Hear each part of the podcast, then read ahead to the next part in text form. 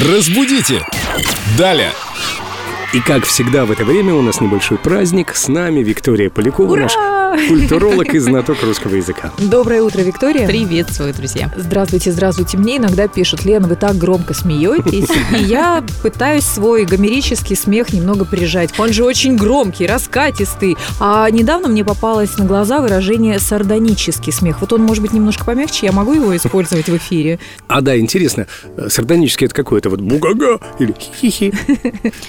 Лен, вам не стоит использовать сардонический смех, сейчас расскажу почему. О, Так человек может смеяться при утрате или сильном огорчении. То есть э, синоним этого выражения – истерический смех. Это выражение пришло к нам из Древней Греции, и по одной из теорий существовал остров Сардиния, на котором произрастало растение.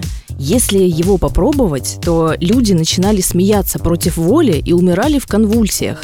И вот такой вот смех прозвали сардоническим. То есть вы не хотите смеяться, но смеетесь и не можете остановиться вплоть до самого конца. Какая-то истерика, да, да? да, Ну, именно так. Кстати, остров Сардиния существует до сих пор, и мы туда не поедем, когда снимут ограничения. я поеду. И, наверное, еще раз пересмотрю фильм «Джокер». Я вспомнила его смех. Он сардонический. прекрасный пример, да, именно так. Хакин Феникс там смеялся так, что ему поверили, дали Оскар. И теперь мы знаем, что такое сардонический смех. Иллюстрации к нему в фильме «Джокер». Виктория, спасибо огромное. Да, спасибо большое. Фильм достоин того, чтобы его пересматривать.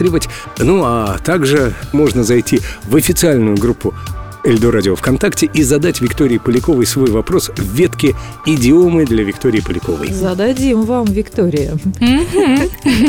Сейчас будут такие вопросы. А Какие фильмы вы еще посоветуете посмотреть? Скорее всего. Разбудите! Далее!